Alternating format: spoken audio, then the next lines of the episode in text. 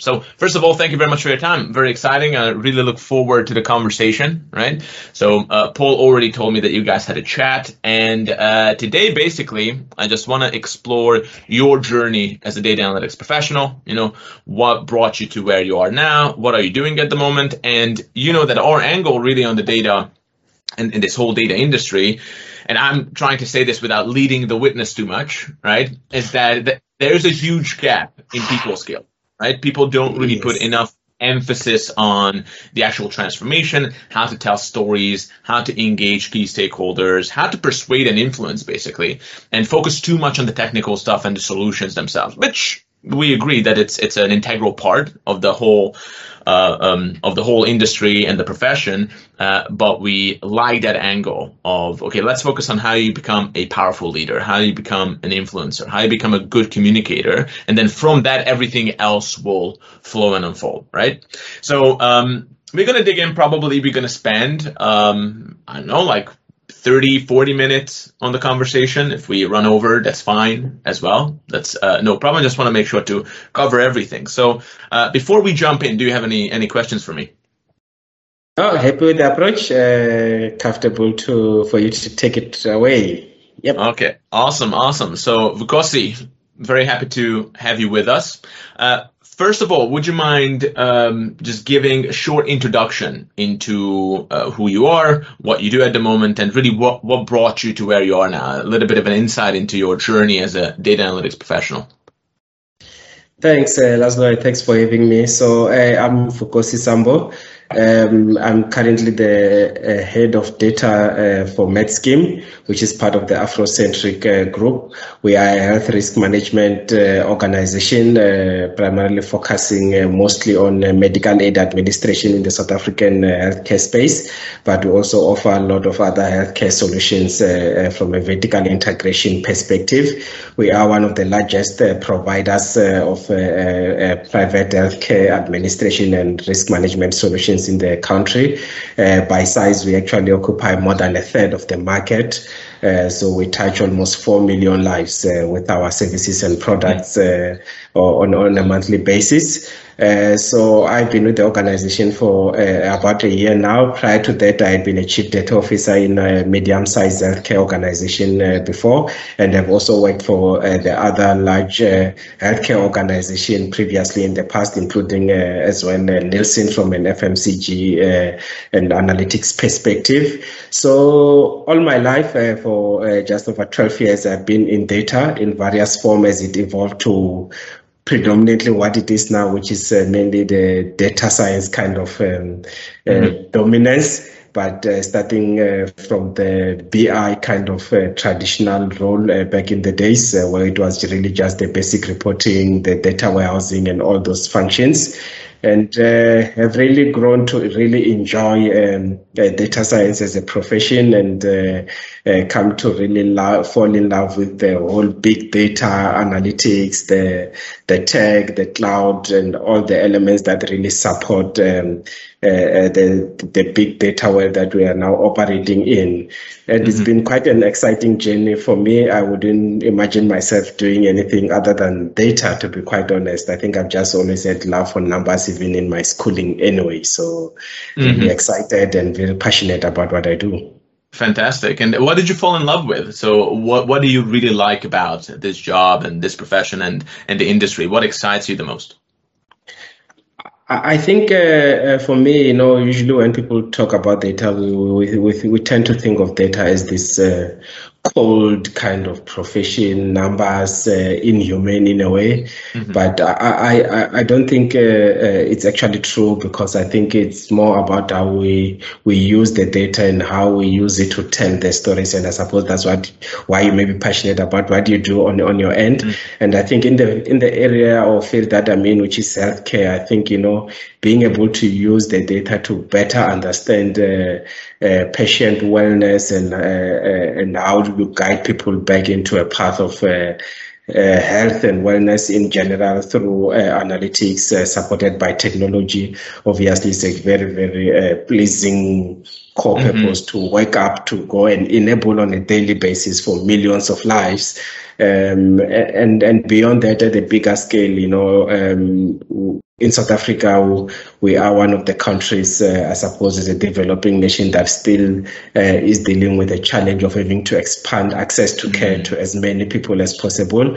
So, being able to uh, use data to understand uh, what is it that we could do to um, uh, uh, make our products and services as affordable as possible so that the, the access to care is uh, enabled for the millions of the South Africans and the burden on the state to really provide quality care is uh, reduced because of the pressures in terms of the fiscus uh, uh, from our point of view. So anything that we can do to get an extra life in uh, covered is really uh, uh so meaningful. And you know, uh, as much as we're dealing with such a scale in terms of the number of uh, customers and lives that we touch, uh, actually it is very individual. You know, healthcare is one of those very mm. emotional kind of purchases. And what you've seen even during COVID is that people have tried to hold on to their cover because it's just such an important mm. product for, for, for any person to really have and own, especially during this time. Mm, fantastic. And during your time in data and analytics, so so you spent altogether how many years in the in, in that field of your career? Uh, so I mean, uh, it's, it's, I've always been in data for all my my, my years, but I think healthcare specifically, um, in between the three health organizations that I've worked in, uh, totals to almost ten years in healthcare specifically. Okay. So yeah, healthcare is in my DNA, uh, and yeah, uh, this is what I live, uh, breathe, and eat yeah. every day. Ten, ten years is a is a long time in the 21st century, and especially in data, right? That's like yes. a whole eon. Okay, so so during that time, so uh, during your time, both in uh, healthcare, but also in data in general, what kind of changes have you seen in the industry? Like, uh, uh what did you notice as trends and then we can maybe talk a little bit about uh, in a follow-up question about where you think the industry is going. But what kind of changes have you seen in how people approach data drivenness data-centric culture working with data right? What, what kind of narrative arc do you see unfolding in the space so I, I think uh, one of the key trends, obviously, is the uh, uh, machine learning AI kind of wave that I think everyone is jumping onto to really try to get uh, better at being predictive and uh, prescriptive analytics, and obviously uh, the computing power and the technology support that allows you to really productionalize and operationalize mm-hmm. that and scale that for for the organization, especially if you're a huge organization. So I think that's obviously one of the big trends, and obviously that has uh, brought up uh, the argument around cloud computing and uh, uh and so forth. But I think uh, uh, on a more personal level for me, and why I'm also passionate about data storytelling is that I think we are starting to see a shift from the traditional uh, BI kind of way of uh, getting uh, reporting and insight out to, to, to, to, users within the organization and even external stakeholders that you may have as part of your um, your responsibilities as a, as a, in the data portfolio.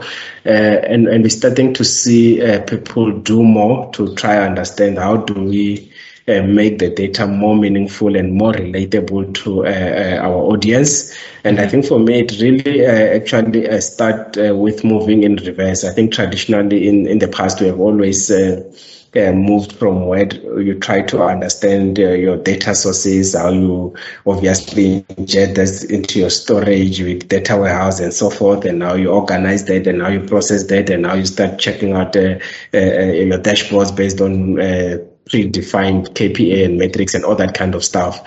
And I think uh, we are seeing less and less of that, and people are starting to even actually, uh, on our in our case, starting to try move in reverse, right? To say, um, if Laszlo is uh, my, my my stakeholder that I'm trying to enable within the organization, what, what what are the key business questions? What are the things mm. that is uh, the pain points that is currently facing me, or the pressures that I can alleviate uh, with him, and to really go sit down with you, have a simple business uh, friendly. Uh, a conversation without any data jargon uh, mm-hmm. to understand your needs and how I can uh, uh bring or enable you through uh, insights or data to help answer your questions and then start uh, having a conversation to say, Laszlo, if I showed you this and this and started training this, would it help you make better decisions? Would it help you have a better handle at your at your business unit or at your, your sphere of influence in trying to drive growth or uh, mm-hmm. drive down cost or whatever your imperative may be as a business leader.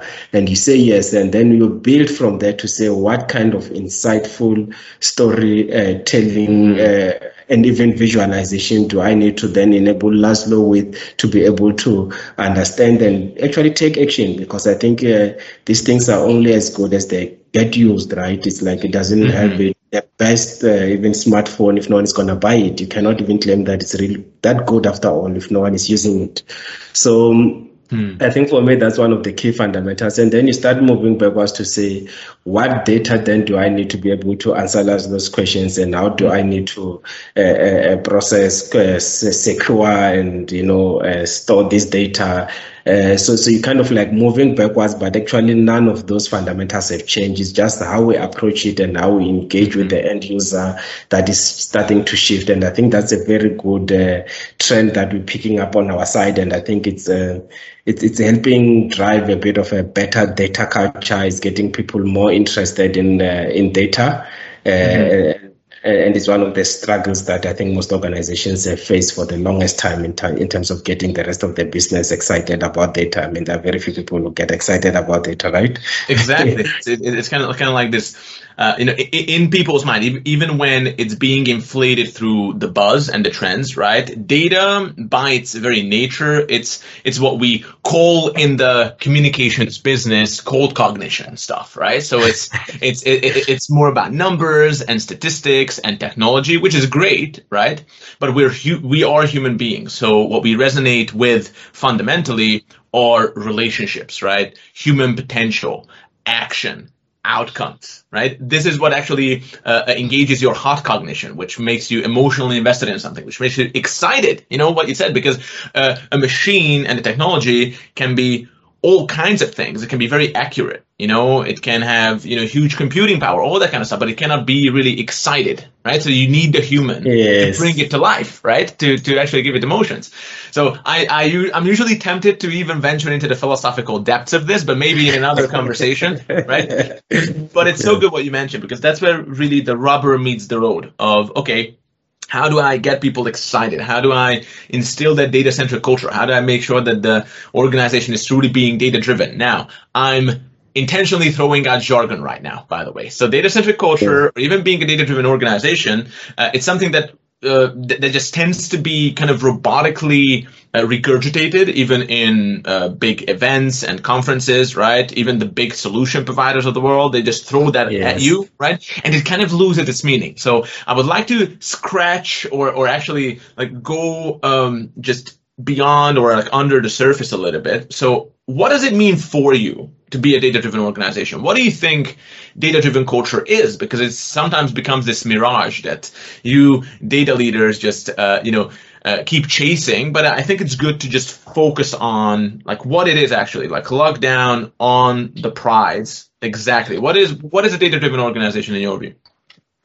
Yeah, I think for me, um, uh, in simplicity, it goes back to the, the to the uh, issue of culture. So you mentioned the word culture, and I mean we all know the the, the famous saying of culture eats strategy for breakfast, right? Mm-hmm. And I think the, the, the the whole idea is to say you can have all this uh, good strategy and uh, uh, good plans, but if you don't really get the people uh, behind it and behaving in a certain way and, and do it consistently because I think uh, culture is really, uh, for me, a function of uh, uh, habits and habits you build them over time through consistent actions. So how do you then get people to um, engage with your uh, with your data solutions or, or products in the organization in a consistent and meaningful way?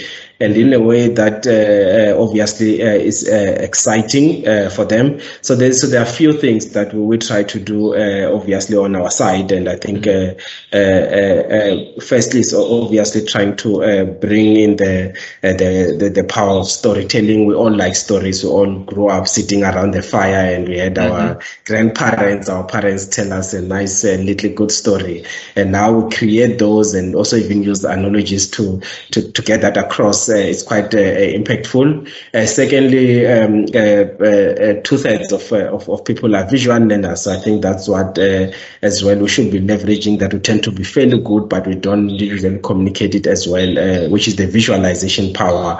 And that's why products such as your visualization and BI tools such as your Power BI, Tableau, or Qlik, or whatever the tool you may be using in your mm-hmm. organization have become have always been uh, so impactful because people can easily uh, they say a picture tells a, a, a, thousand stories, right? So mm-hmm. I think uh, uh, that, that obviously lends. Uh, the, the third one that I really want to touch on, and I think sometimes you you do need a, a hybrid approach, is to say show people relevant stuff. I think uh, we, we are now living in a world where this too much data and also too little insight, unfortunately, mm-hmm. because I think we are also all excited about the whole buzz of big data and we all just want mm-hmm. to collect data, but we haven't even uh, figured out what we want to do with it and how mm-hmm. we want to enable and move our organizations uh, forward.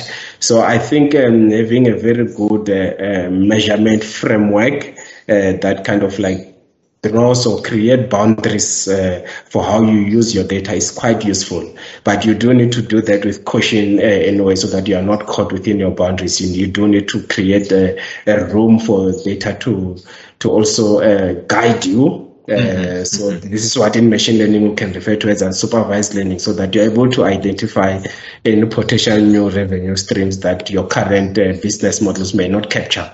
So mm-hmm. I, I, com- I, I, completely understand that, but what you quickly find is that um, when all is said and done, everyone wants to win, as no.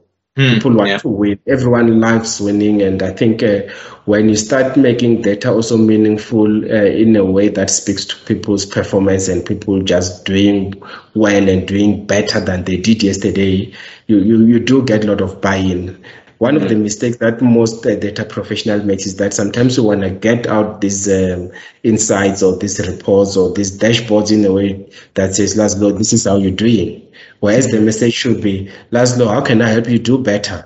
Uh, mm-hmm. How about this? So people don't end up feeling like you're, you're, you're, exposing their nakedness and their shortcomings, but it's mm-hmm. more to say this person wants to take me from where I am to the next level. So mm-hmm. they engage with you as someone who's there to enable them to be better, to win, and uh, you just get a, a, a, quite a significant buy-in compared to someone who just sits in the corner somewhere, and no stakeholder engagement, and all they're doing is like checking out these reports or dashboards or whatsoever, mm-hmm. and showing Laszlo how bad he is, and you are laughing your way to to say uh, to to wherever uh, by mm-hmm. exposing and showing people how bad they are, and that doesn't help anyone because uh, exactly. when when you think of it as all for one and one for all, if you are invested in those people doing better and improving, then you will go there and engage them from a point of view of wanting to improve mm-hmm. their performance and improve their chances of winning. And if they mm-hmm. win, you also win. And then there's a mutually uh, beneficial um, uh, relationship. So I think that goes a long way into getting the buy-in, but do make making sure that you do tie it to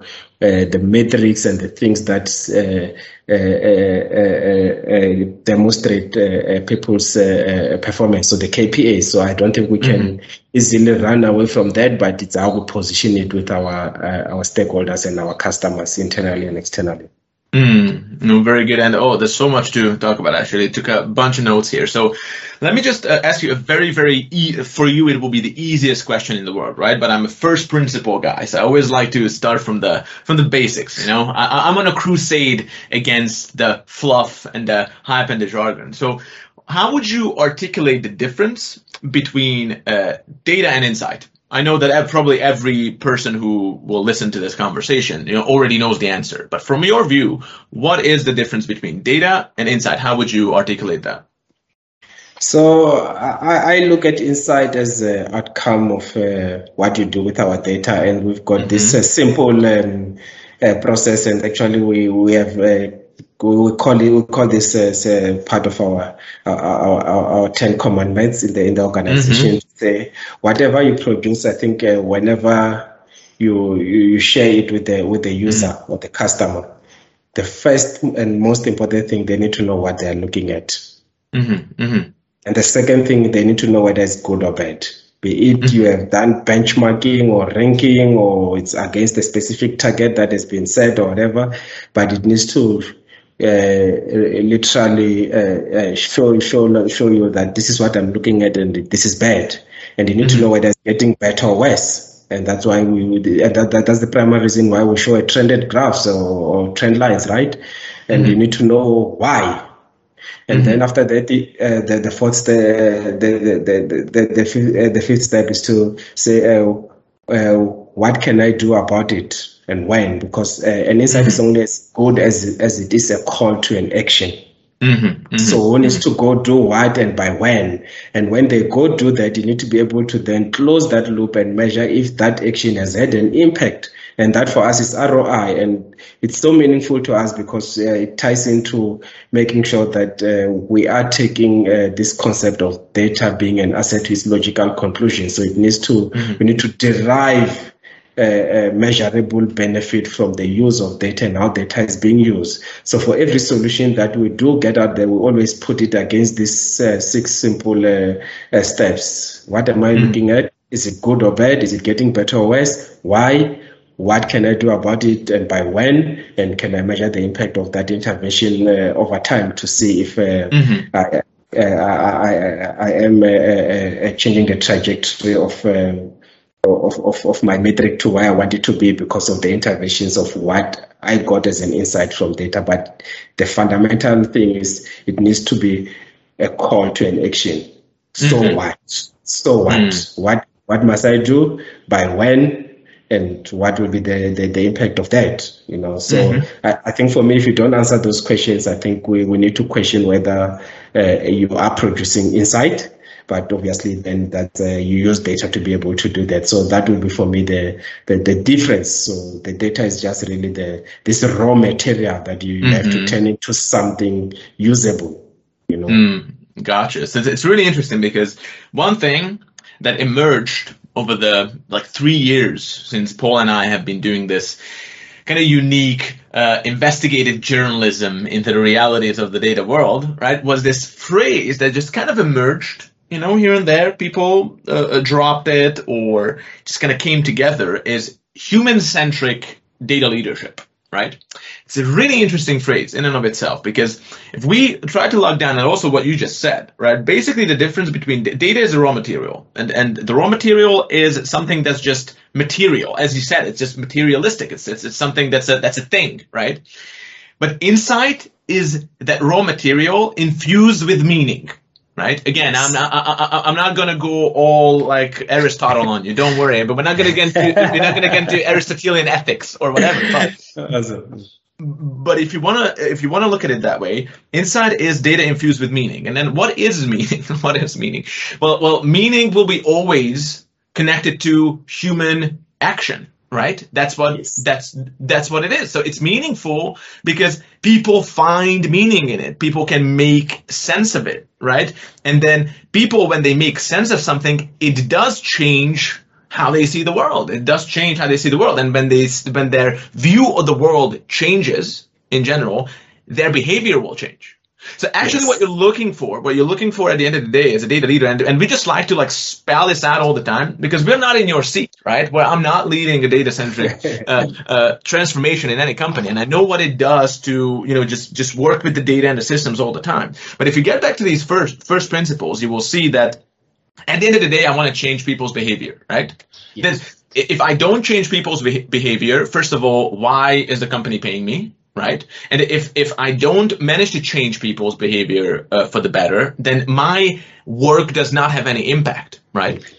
So that's what you're focusing on. And then okay, but how do I change people's behavior? What is like how do you do that? you know and then we have a whole like tradition in in human history about what it means to change people's behavior what is communication in general and then this is how we kind of circle back to storytelling as well but what you said about all these things right um, outcomes how to make sure that there's an ROI, a return on investment. What is that return on investment? How do you, like what does it mean that now you have good ROI? All that is measured in people changing what they do and ideally for the better, right? So this whole idea of human-centric data, when you when you take that view and you occupy that perspective, you adopt that perspective, it actually helps you to build a strategy now that will actually change people's behavior. Because what you said about, okay, uh, culture eats strategy for breakfast. 100%, right? Because why you need to change the culture is because culture is the manifestation of people's common beliefs, right? Yes. It, yes. It's downstream from people's review, downstream from the philosophy that they are adopting. Now, with that in mind, you can have a strategy then to change people's behavior to, to change the culture. So actually, this is not how people focus on data strategy is really important, right? That the data strategy is super important, super important, but it needs to be human centric. It needs to it needs to correspond to the human realities within an organization, right? Even an organization, even if you think about a company, uh, the company etymologically means just a collective of individuals, right? A collective of human beings. So even yes. that just points to the reality that we're talking about human yeah, yeah, human beings. So now you have a data strategy that corresponds to the human realities. Now you can build a strategy to change the culture, which is just basically a strategy of how do you build these healthy relationships in the company in a way that informs, educates, influences what they do on a daily basis, right? So, anyways, uh, uh, with this one, I want to uh, kind of dig into just a little bit, as long as we have some time. Is uh, how do you see this? How do you see like what is your strategy to uh, build relationships and actually empathize with people, your target audience? Because that's what we're talking about, right? You said that I need to focus on the individual. I need to focus on the person. You even mentioned that uh, uh, one for uh, or what did you say about the the the, the, all, all, all, for one and one for all? Yes. That, that's it. That's it. That's it. It's really good because ultimately this captures the idea of focusing on the individual. So not only that we need to focus on the human element because meaning is intrinsically tied to the human aspect, but also that the best way to do this, the access. So if I want to access the organization, if if I want big change now, what do I do? It's like a counterintuitive, almost like, you know, like, like, like a Zen lesson. In order to influence the whole, you focus on the individual, the individual person. A relationship is between individuals. So the, the, the, yeah, the fundamental, if, if da- data, if, if the, if the con- uh, constitutional elements of data itself are numbers, right? Then the same thing for, for an organization and culture will be the individual so you yes. focus on the individual. So how do you focus on the individual? Uh, uh, what do you think is the best way to get through to an individual? What is your uh, approach to building relationships, right, and then influencing those people? Can you just share a few thoughts around this? Yeah. So, so, so thanks for that. I mean, uh, um, I think the first one for me would be you need to get people to buy into the why and also the why in, a, in an in the individualistic way, right? I think uh, uh, uh, it's always easy to, to, to get a buy-in when people clearly understand what's in it for me. And I think as much as you try to build a sense of community uh, uh amongst people, I think uh, for most part, people are always going to bring it back to themselves, right? Mm-hmm. So, and, and, I think that's why actually, if we use things like machine learning quite right, um, we're able to move a few steps forward in that regard, in a sense that I think we come come from a history where we had built most of our analytics uh, around uh, averages and the law of averages, mm-hmm. central tendency. That's basically the basics of what we used to do before we had the computing power to really drill deeper and uh, uh customize and individualize. And that's all. Those are the, the, the benefits of the world that now we live in, the, this highly digital uh, world where we are able to use the power of computing and big data to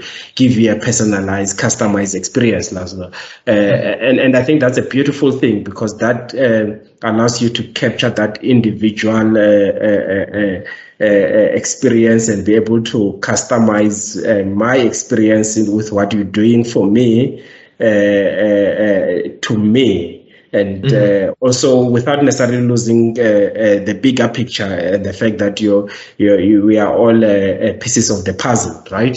So mm-hmm. I think the why and also emphasizing that uh, personal benefit and the fact that now we are living in a world where we are able to understand you at an individual level and not you're not just a, a number you're not just a, mm-hmm. mm-hmm. part of an average you know yeah uh, so, so, I think that is a, a, powerful thing as well, and it's one of the good ways in which you can sell the use of things like machine learning in the organization.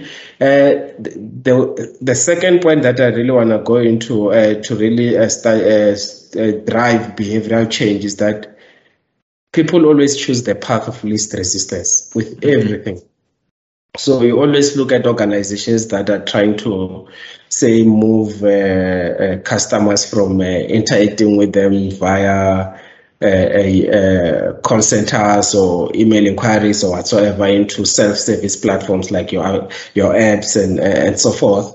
Um, the fact of the matter is that the only thing that is going to change Laszlo's behavior in how Laszlo interact with your products and services is that you'll always, uh, uh, at the point of need, choose the the option and the path that is of least resistance to mm-hmm. him at that point in time because he doesn't sit and analyze and go to your website and say because his strategy at Medscheme is for is to is that he's hoping that I use the app and not call him. No, it's of no interest to you. If at that mm-hmm. point in time calling me seems to be the most convenient, mm-hmm. easiest thing to do to get your issue resolved, you will call me. Mm-hmm. So mm-hmm. how do we uh, create this experience that uh, uh, makes data the path of least resistance for a business user. So if I'm a business uh, head uh, and I need to make a decision, how do uh, I look at Vukosi and what is uh, enabling me with and saying actually for my decision, the easiest path for me to make a reliable, consistent, trusted, decision that I can sleep uh, with uh, peace and confidence that I've made the right decision is to refer to Vukosi's insights and Vukosi's dashboard or uh, analytics output instead mm-hmm. of asking maybe the guy down the corridor or instead of uh, taking a, a, guesswork at it or, or, instead of trusting my own intuition or my gut feel. I'm not saying there's no room for that because I always call those things tacit, uh, tacit uh, knowledge that sometimes with experience they have their place uh, as mm-hmm. part of mm-hmm. the knowledge management ecosystem. But I think fundamentally is to say, how do we position data as data leaders and data professionals amongst our colleagues to mm-hmm. make it look like uh, using data to make your decision is actually the path of least resistance. Is the mm. easiest and most convenient way for you to make uh, the most correct decision most of the times. Mm-hmm. Mm-hmm. No, this is and, great. Also, you mentioned this is this is another thing that just came up over the years that I I see that people just miss this whole idea about the data experience, right? And you said that you want to create an experience, and again, an experience kind of presupposes a human agent in this because w- machines and systems and strategies uh, and solutions cannot experience anything, right? A human being can. Yes. So, so, so this is also you forcing on yourself a human perspective all the time. Like, how do I, how do I create an experience for the individual that I'm targeting? Now, uh, just a, a, quick thing because trust, trust, trust, it always comes up. Um, have you seen Pulp Fiction, the movie, uh, Pulp Fiction? We're still in the same. We're still in the same podcast. but have you seen Pulp Fiction? no, no, I, I haven't, unfortunately. Okay, okay. I'll okay. make sure to watch it after this. yeah, watch it. It's a classic. It's a classic. You got it. You got it. Uh, anyways, in the, so in that movie, there is that scene where uh, basically they get into a really difficult situation. The the protagonists, right? Samuel L. Jackson and John Travolta. So they get into this really tough situation and they don't see a way out right? And they are like, t- time is ticking, and uh, the consequences are huge, huge risk, right? I can't really go into the details of the of the predicament because of the nature of it. People who saw it know why, uh, because you know we, we want to keep this conversation professional. But anyways, when they are in that situation, they just call call someone called the wolf, right? And they just call the wolf, and the wolf shows up, and a slick suit, and he just tells them what to do. And there is a, a, scene there where John Travolta, first he just kind of challenges the authority of the wolf, right? But the wolf is very calmly, very efficiently kind of manhandles him, right? And there's a happy ending because John Travolta gets in line, they solve the solve the problem, they drink a coffee together, and every everyone is happy. Now, the wolf is a very interesting character. He is what I call an archetypal character, right? So he is actually uh, the the the personal uh, manifestation of something actually greater behind the wolf. The wolf is the trusted advisor, right? The wolf is the guy who people just rely on, and the fundamental like the currency, the leadership currency in this case of the wolf is trust, right? Because yes. when they, they are in a tough situation, you just call the wolf, right? The, the wolf is the guy that they need to call. And when he shows up, because of the huge trust in his abilities and in who he is, his track record, and also that, that there's this pre-existing uh, uh, relationship, right? That even when it's being challenged by someone who doesn't know the wolf, like John Travolta, right? His frame just completely consumes everyone else's, right? And Yes. everyone's happy. It works out for the better of everyone involved, right? The wolf is happy. John Travolta is happy. Everyone is, right? So I kind of see you guys having this wolf potential, okay, in terms of you can become that individual. You can become that individual who people actually rely on, who people trust, who people just because of purely the results that you bring to the table and also the pre-existing relationship, human relationship that you have, you can like things can become so easy for you right? Instead of trying to pull people into data drivenness, kicking and screaming, right? And just trying to enforce things, you could actually just have a different approach when things suddenly start to happen for you. People come to you. They, they just kind of start to flock around your leadership. And what I want to say from this is that if you, we love, we love the 80-20. We always focus on the Yes. 80-20. Like, what is the 20% of things? Because you can do so many things. You can do, you could do so many things, right?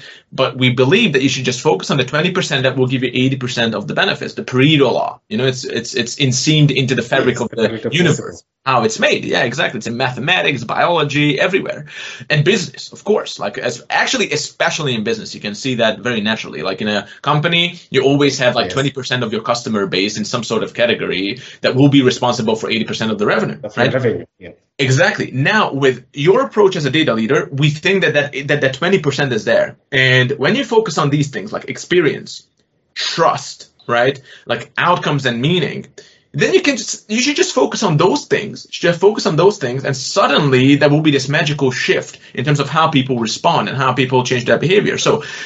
This was me just telling you in a long-winded way how important trust is in a in a in a relationship. Now, trust is the most fundamental uh, building block of relationships. If you want to find the most important factor in relationships in general, then you need to focus on trust. You know, even even if you think about sales, even if you think think about it goes deeper. It goes it goes into people's decision making. People are emotional decision maker. No one ever in the history of humankind, not one person ever made a purely logical decision. It doesn't exist, right? It's an emotionally driven process justified by logical uh, logical conclusions, right? So you see the shoe on Amazon, you like the shape, you like the style, you vibe with the shoe, right? And then before you purchase it, you make sure that the materials are in place, that the design is cool, that you're getting a good deal because it's you know 15% off, right? Percent But, that, but that's not what drives your decision. You just They're just supporting elements, yes. Exactly. To, to a decision you wanted to make anyway. exactly exactly because you want to make the decision on an emotionally uh, uh, driven basis you want to make that decision and that's why we think that this is a typic, typically a hot cognition thing and this is relationship based so if you want to actually change people's behavior what you need or actually the the, the, the easiest and most fruitful thing you can focus on are relationships. And then in relationships, the most effective tool that you can just really emphasize is building trust, right? So it's that simple. It's like 80-20 on the 80-20 on the 80-20. And you just focus on trust. Question becomes, how do you build trust? How do you actually build trust in relationships? So once you know that, okay, cool, from all the things that I could do, I should actually just emphasize and focus on mainly building relationships because I trust that in the end that's the best way. That's the that's the path of re- least resistance towards me getting results, right? And then you see that okay, if I want to build relationships, then the best thing for me to focus on is trust because that's just the the the, the fundamental building block of relationships. So a pointed question to you, and I know that we're coming to the end of our conversation, and I'm enjoying it immensely. Uh, so, how do you build trust? What is your best practice for building uh, relationships with trust-based rapport, which is the most durable and most resilient and most fruitful form of rapport that you can build with another human being. But like, what do you think about trust-based relationships as a data leader? Yeah, thanks, Laszlo. Uh, so uh, quite a loaded question to be honest. So I'll talk. I'll, I'll try and say it in, in, in, on two levels. So I'll start at the principle level. I, I think it's a, it's the simple things that we we we've all. Uh, grown up uh, knowing that we were taught when we were young. So, you know, being able to to be humble, uh, mm. firstly, you know, and uh, just have the respect for your colleagues. Um, and I think uh, uh, also the, the, the, the, place for, for voice and dignity to say some people have better answers than others, but everyone at least deserves to be heard, you know, mm-hmm. and, and just how you manage that in the context of the business case prevailing to say everyone has been heard, everyone uh, has been respected, and we are approaching the conversation in a humble way, but uh, what are the things that we are establishing as principles and boundaries that we're using to guide us into uh, a decision making point. So hmm. uh, I, I, think those things are, are, are, basic and they extend beyond just the, the, the, the, data space, but in terms of how we engage with each other, underpinned by the organizational values, uh, whatever they may be for the organization that you work with, and how they uh, kind of are balanced to your own personal values and why you may have ended up in that organization anyway in the first place. So um, I, I, think those things are fundamental at the principle level. But uh, I'm going to say something also very uh, a bit radical here. Um, mm. And uh, maybe most of my colleagues will even butcher me for this uh, if they do disagree. is that um, you also build trust by never being wrong with your data. Mm. Hmm. And I'm sure, like you're thinking, how on earth do you achieve that? So I, I've got this saying to say prediction can never be wrong. Mm. Uh, if you build your system uh, in a way where the feedback loops uh, are supported by uh, uh, good information in a real time uh, way, then actually it's all about your agility and your speed of response. So I will take a simple scenario where I'm predicting or forecasting sales volume mm-hmm, in, mm-hmm. A, in a particular region of our operations. And uh, for me, the most fundamental thing is not to get people fixated at uh, scrutinizing my uh, data science or time series forecasting capability based on how accurate my forecast was then you know you're having an irrelevant, fruitless conversation if you're starting to have that kind of a conversation. Yes, we all endeavor to we endeavor to, to, to be as accurate as possible, get our accuracy level uh, uh, quite high, false positives uh, and all those things that we measure in our in, in our machine learning models. But the whole fundamental is uh, being able to see it fast enough that the prediction is is, is wrong, and being mm-hmm. able to understand why and being able to intervene real time to uh, change the trajectory. So it's about learning about the error in the learning. Mm-hmm, mm-hmm. And if you get that right, then your prediction never is never wrong. Even the wrong prediction is as useful and as insightful because it helps you know how to act and uh, when and how to act. And uh, it's all about being building a management system that allows you to act very fast and be highly respons- uh, responsive and agile in, in in your interventions. And I think that's where you you then need to take the rest of your business leaders on a journey with because this now becomes part of a bigger management system within the organization organization to say we have built a, a robust system with good enough feedback loops and an agile enough uh, uh,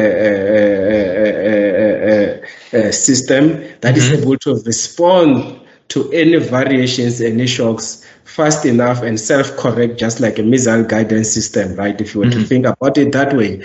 So i'm saying that it is wrong but you picked it up in five minutes and we intervened and we changed it to where we want it to be. So it's actually never really wrong. Actually the the error is helping us learn. You know it's about mm-hmm. learning about the error in the learning. So so in that way, um, you, are, you, you, are, you, are, really reinforcing this uh, culture of continuous engagement with your with your stakeholders because they, these things will always be sort of wrong, but they will always be sort of right because then you have built a system that allows you guys to have this uh, continuous feedback loops real time. So you're engaging real time and you are all really prescribing uh, your mm-hmm. destiny. So that's what really for me prescriptive analytics end up be, being about uh, anyway, you know. Mm-hmm. Uh, so, so, so when you start getting into that, you you you've got that consistent communication and engagement and feedback loops and naturally trust also flows from continuous communication the way you and i build trust is uh, we spend time together we talk all the time we get to know each mm. other so those are the things that naturally flow from building your management system like that and actually mm. you, you find that trust even maturing more the more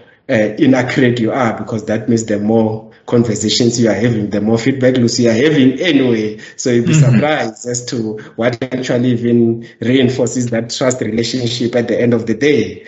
But yeah. uh, also using it to the greater benefit of the business and redirecting yourself back to the target that you've set anyway in the first place.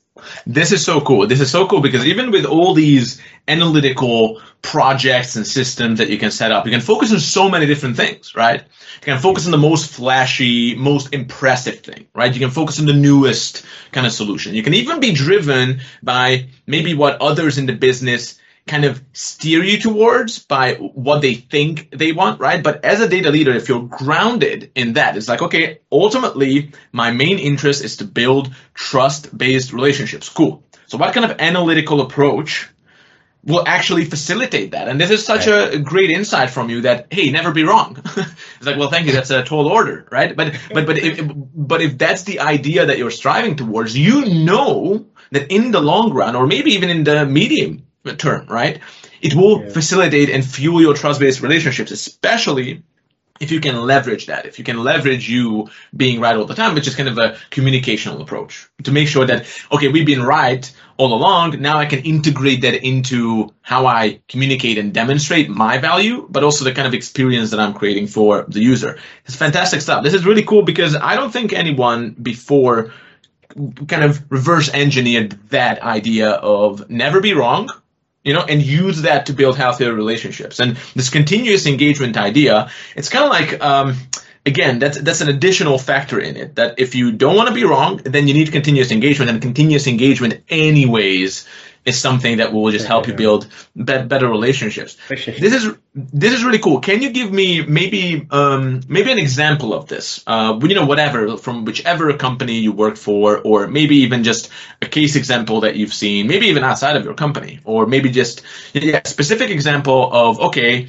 we had the data and I needed to be responsive. I needed to uh, uh, uh, uh, build something that was flexible and agile. I needed that kind of continuous engagement with my target audience, and this way I managed to uh, uh, manage to be correct. Like, can you give me can, can, you give me an example, like any kind of example for this in your career?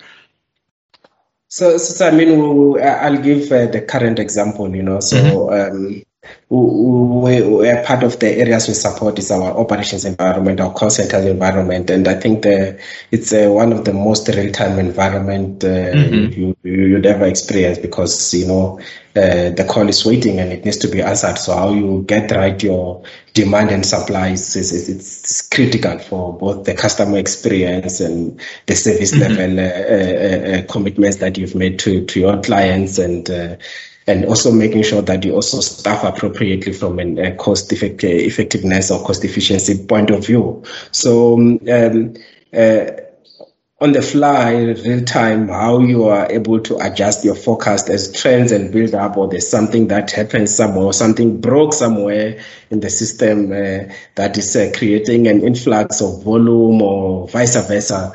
It's, uh, it's, it's, quite key how you step in to really stabilize that environment, right? And how you set up uh, a chain of uh, uh, even automated communication and even human supported uh, interventions to really step in and really orchestrate this in a nicely designed fashion, knowing that if this broke there and uh, there, this is the impact I can anticipate. This is what I need to do to fix it, and uh, these are the people that are affected by decisions. So whenever this happens, it needs to uh, start kind of like uh, orchestrating all these sets of action to the different uh, uh, stakeholders and parties involved, and everyone clearly understand or knows what they need to do about it, so that the, the, the, the, that recovery uh, uh, happens as quickly as possible, you know. And, and, and for me, it speaks to the fact that sometimes we live in uh, in this wishful thinking where that things are not going to break. It's not an issue of if, it's, a, it's an issue of when. Similar to cyber security, it's an issue. It has become an issue of when. I mean, uh,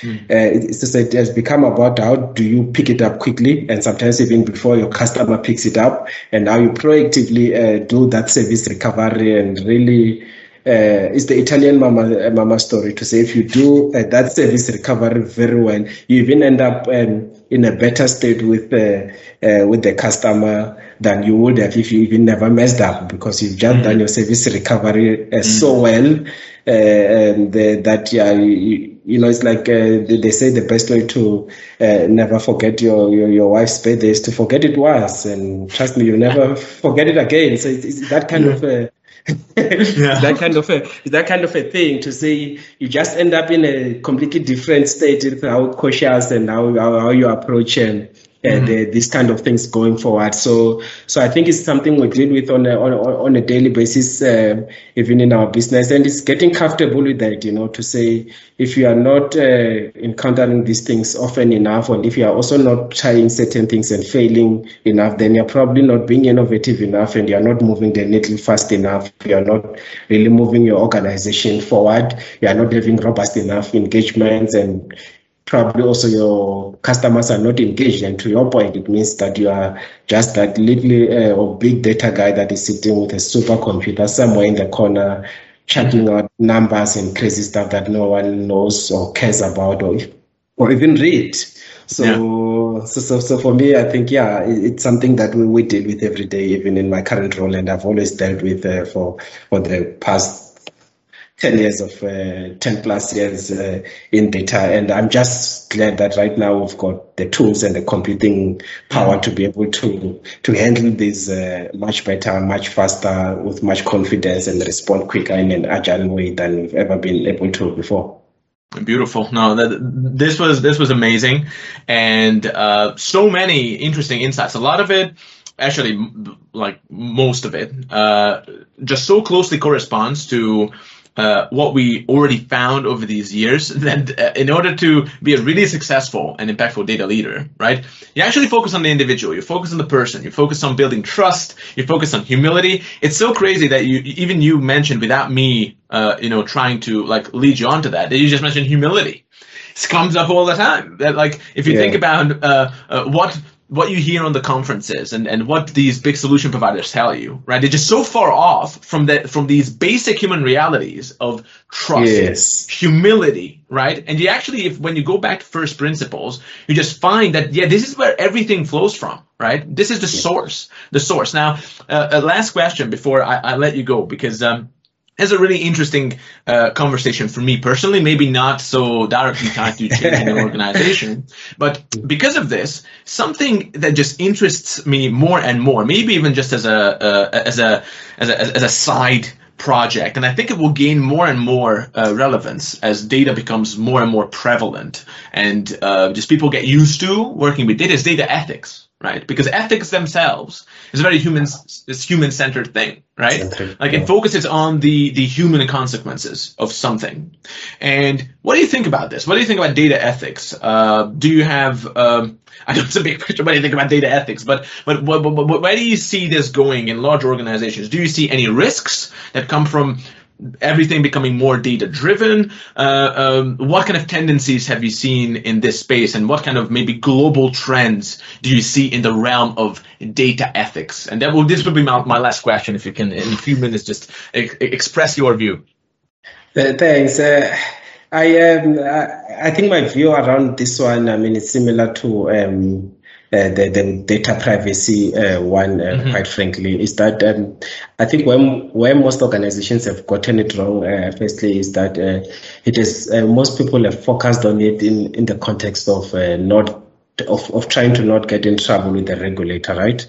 Is avoiding the fine, is avoiding the whole media spectacle around the fact that you have been breached or whatever the case may be. Mm-hmm. Mm-hmm. And I think that's where everything starts going wrong because actually the question you're asking uh, is not different to the same question of trust it's just that now it's a trust relationship between the organization and its customers and not so much uh, uh, colleagues uh, internally in terms of building the trust so that you get buy-in, but it's actually trust so that you get uh, the, the, the, the buy-in even from your customers to say, how do we drive the right culture with uh, our employee base uh, supported by right processes and technology? So it goes back to the traditional people, process, and technology uh, kind of a triangle uh, to ensure that people um, uh, understand that the issue of ethics is about the trust and, and, the kind of trust that we're trying to build with our with our customer.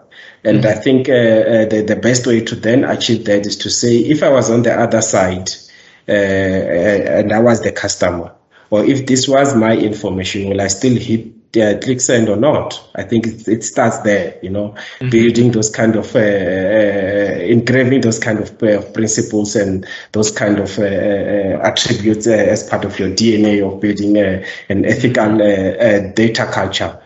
Obviously, people will be people, and I think that's where then also the power of technology uh, uh, uh, and, and cybersecurity start helping us to also support these kind of things technologically so that we build that consistency in a scalable way that will mm-hmm. reinforce that trust with the with the external audience being our customer and even regulators to say uh, that the practices uh, uh, that these organizations embark on the processes, the people, and the technology support also something that is also equally ingrained in their mm-hmm.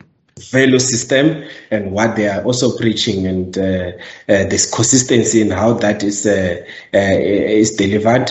But uh, for, for the customer as well, I think what most customers want to, to hear, I don't think, for example, this big debate about uh, people even consenting to their info, information it, it, comes out of fear and lack of trust to say, what are you going to do with my information? Actually, if we were doing a good enough job uh, to uh, uh, translate or explain to the customer that uh, the reason we are asking for this information is so that we can do one, two, three, uh, with a clear demonstrated value of ROI back to you as a customer in one form or shape, then I think uh, most of this wouldn't be as much of a challenge as it is. But right now, we are focused in trying to justify that we're not going to do anything bad with the data instead of mm-hmm. saying this is what we want to do to improve your experience uh, in how you engage with our products and services and we are transparent about how we go on we go about doing that i think that will uh, completely place us in a, in, in a different uh, position with how that trust also evolves at that level and feed into an ethical data culture in general mm-hmm. No, this is fantastic, and uh, I'm gonna just, just just let you in on a, on a on a secret desire of mine, which I think is just kind of emerged um, uh, during our couple of years working with you guys. Is that um, in general, this whole idea of data privacy and data ethics is obviously new, right? As you said, people will be people. So one of the things, even when you look at building relationships, is that accepting the realities of human nature. You know, you can you can uh, try to push back at this, but people will be people, as you said, right? So the the, the responsibility and the burden of of kind of imposing these ethical data frameworks and, and, and responsibility and values and principles and boundaries is actually on the data guys, right, who drive yeah. this. And then, and then in general, in the world, if you just look back at the past, a couple of decades, as data became more and more powerful, right, because of how technology reaches now people and all the potential in how to uh, uh, control even you know the the uh, individual, how to influence people on a global scale, right? It just skyrocketed, and with great power comes great responsibility. To uh, uh, uh, kind of quote Uncle Ben from from Spider Man, but but but basically what I see is that we were kind of expecting, I think that oh th- th- there will be this th- this kind of tension between the corporate data guys, right, and then obviously the regulators, and the regulators will be the the the kind of champions of values and principles and all that. And I just don't see it happening. I just don't see it happening because first of all, it's way too they're way too slow. They're way too slow, right? In yes. general, and also at the end of the day, like, can anyone make the case today that the the governments in the world are the champions for protecting people's privacy and data is that the most laughable proposition ever. So I do see, and again, this is like a little bit of an ambition of mine, is that uh, if change will come from you know wherever, it will come from the corporate world this is kind of the, the, the unexpected champions of this will arise from large companies with people who are actually influential, right? Heads of data, chief data officers at big companies who actually have influence. So we actually, that's why, that's one of the reasons why we want to help you guys become more influential, build those relationships, and then use that voice to actually police the regulators themselves, kind of demand, demand data, demand, yes. demand data values, right? And this would be so unexpected, and I like these unexpected turns. So we want to do our best to facilitate that, right? So um, now, yeah, and, yeah. and just jump in uh, on that, and, and I think for me it, um, it speaks to the, uh, the, the fact that I think um, uh, you're right. Uh, the the private sector or the corporate is uh, much more efficient, and I think uh, it, for me, it's a big question of how do we infuse the uh, the concept of sustainability, be it uh, mm-hmm. this issue of data ethics, be it technologically, be it environmentally, into existing business model and start reshaping our business models with all the, mm-hmm. with with with the sustainability head on because mm-hmm. I think uh, actually uh, if you if you think of, of, it from a business perspective, it, it, it, it is also an issue of sustainability. If you are not ethical enough, it's just a matter of time, right, before it mm-hmm. catches up you. So mm-hmm. you you may be uh, maximizing return and profits uh, in the short term, but you won't be sustainable. So I think if we started interrogating every business model against a set principle of uh, sustainability criteria, uh, be it from data ethics, environmental, and whatever we think is quite uh, critical for our for, for our ecosystem or environment that we operate in, then mm-hmm. you are likely to have really the corporate move the needle much faster, much quicker, much more efficiently, uh, mm-hmm. and much more innovatively because we do need to be profitable to be sustainable as well than the, the than the, the, the governments and the regula- uh, regulatory bodies are able to move us. Exactly, and if, even if you think about the corporate world, and there has been this, you know, great push towards being more environmentally conscious and all that. It's kind of like the corporate world starts to carry its its its weight in this, you know, effort, and we can see this kind of data data ethics. Um, as something that's growing, it's kind of um, uh, just evades people's uh, attention right? People don't really know, people don't really understand it. And we want to be the champions of this. So when, when it comes to this kind of responsibility, um, this is definitely one of our goals to, to, uh, uh, train these champions to become more influential and then use that voice because who else will going to do it? No, no one else is going to do it. Like you can wait for the regulator, you can wait for the world governments, even if they wanted to even if they wanted to, they cannot because they are Not. big and slow. So it's up to you. So that, that, I, I, think that's a great, great finishing note. I, I enjoyed the conversation immensely. Thank you very much, uh, uh, Vukosi, for your insights. Um, it's been great. I took a bunch of notes, and uh, we'll be hope to see you back on the uh, on the show uh, sometime in the future. Definitely. Thanks for having me, Laszlo. Great and uh, fascinating conversation. Yeah, we'd like to continue this conversation sometime in the future, definitely. Likewise.